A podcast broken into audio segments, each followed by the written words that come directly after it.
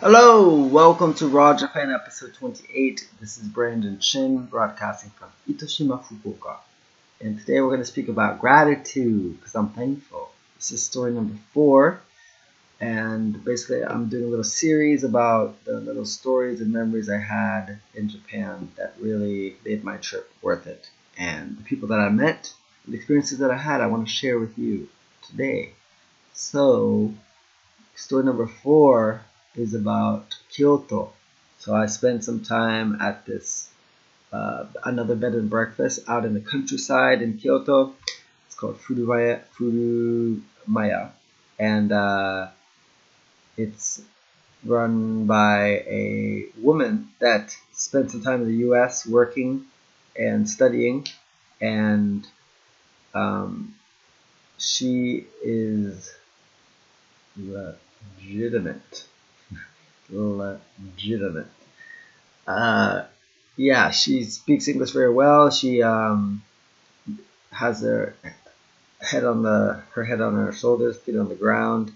She is very practical, and she just had a baby, uh, maybe a year ago, with uh, her French husband, and I'm very grateful for my time with her, uh, Sayaka-san, and um, I learned a lot from uh, spending time with her at her place, seeing her work with her dad.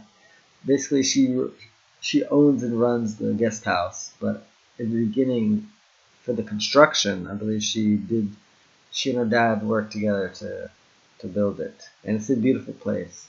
It's out in the countryside where they have a straw roof.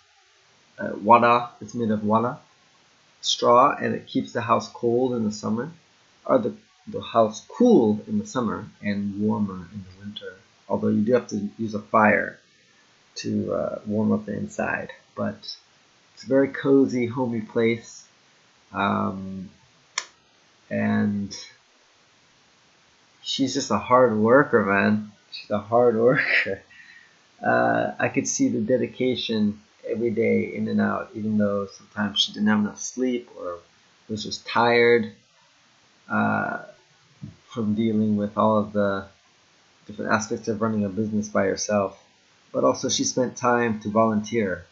And we had a conversation actually about how WWOOFing, which is what this program I use to to stay and work with these people out in the countryside. It's a self-sustainable program where you exchange work for um, food and a place to stay, and you learn about the culture. It's supposed to be a cultural exchange, and uh, she spent some time volunteering, I believe, out in Africa. I forget which country she spent time in, but uh, it was it was health related, and um, this we had a conversation about true volunteerism where you actually don't receive anything for what you're doing. And you have to pay everything out of pocket um, and you're just you're volunteering your time your effort and your skills. I think she did something with logistics.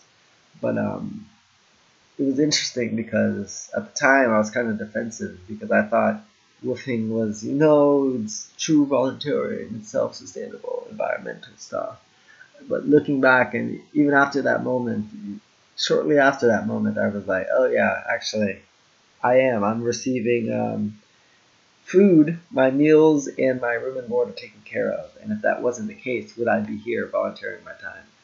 And it's a good question because um, a lot of people, like I mentioned in the previous episode, a lot of people use WWOOFing or workaway to just try, like just to have fun, to party. And um, I experienced that in South Korea as well. And although I was using it to experience the culture and learn the language in Japan, I can't say that I would have done it if I had to have paid. I mean, you do pay for the membership, but to have paid, if you were to have paid for your meals and your room and board, would you have continued to have done the the volunteering? And I can't say I would have. I don't think I would have. Especially at the time, I was a student, didn't have any money. Um, was using I was using the I was using loan money from my school to go travel, and uh, I mean, I think it was a worthy a worthwhile investment. The fact that I'm living here now and learned the language and I'm continuing to learn and I've made a lot of different connections and had experiences that have really steered me in the right direction in terms of pursuing my own art, writing my books, etc. And I don't regret it. It was an interesting conversation having that with Sayaka-san though at the time because it changed my perspective and it really encouraged me to do something in the future where I do something for the community that isn't self-serving that is literally just doing it and giving it away. And I'm working towards that now here in Itoshima. I think I'll do something like a music. I really want to make this uh, dome house and soundproof it. Have people come in and get like sound and art therapy. So it's like they just come in and listen to the room is like dark or you have like some type of light installation and they're listening to this crazy music or they have we have different events where it's listening to crazy music fuck up your brain uh, or you go to this crazy art show that you wouldn't get to see elsewhere and something that you'd see in like Berlin or something like they don't have that out here in Japan very rarely maybe in Tokyo and Osaka They'll have like some rope bondage shows with jazz improvised musicians in the background jamming. Like it sounds odd, but I think those are the uh, events that really start to challenge your perspective and belief system. And that's not necessarily rope bondage, but that's the type of stuff I want to do in this dome house. So, Sayaka-san, thank you for the inspiration of community contribution without receiving anything. And I hope all is well. The baby.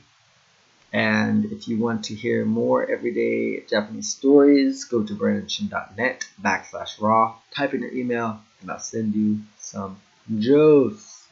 Also, we're running a book contest right now. All you have to do is type in your email, the link that I send you, in your inbox and share as well as leave a review on this iTunes podcast, an honest review, and will you'll be in the running to win Haruki Murakami's new novel, 700 pages of ba ba bum bum. I haven't actually read it, but uh, I mean, he has a pretty good stroke of success. So I think we can trust that it's going to be okay at the least.